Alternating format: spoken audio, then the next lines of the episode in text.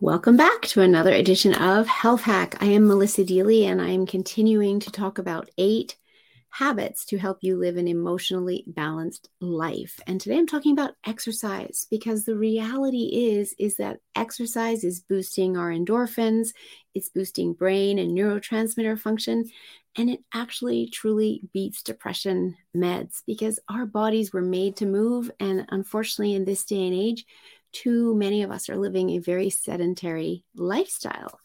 So, with light to moderate exercise, that's supporting uh, better sleep. It's helping to boost our immune system as well as other healing systems in our body.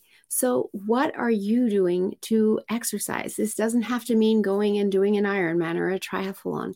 It is simply starting from where you're at and not overdoing it, but building up over time and finding things that you enjoy because then you're much more likely to keep doing it.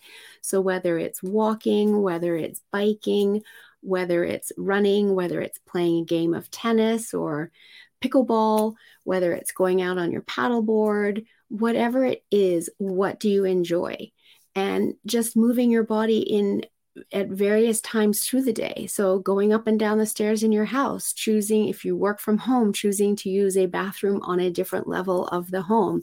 Maybe it's refreshing your tea every hour to make sure you're going up and down stairs, or even at the top of the stairs doing some push ups.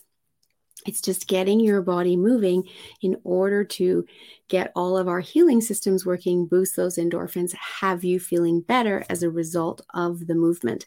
I actually did a series of podcasts on the theme of play. And if you go to Don't Wait for Your Wake Up Call, you will find them. They came out in the month of April 2022. And uh, you can check out um, those episodes because I give a lot more information as to why it's so important to be moving and playing, as well as many ideas of how you can get started. It doesn't mean you have to start to find an hour in your day, start with 15 minutes.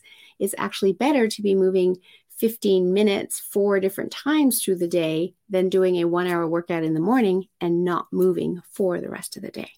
So check those out and get moving because movement helps balance emotions and allows you to be living an emotionally stable life.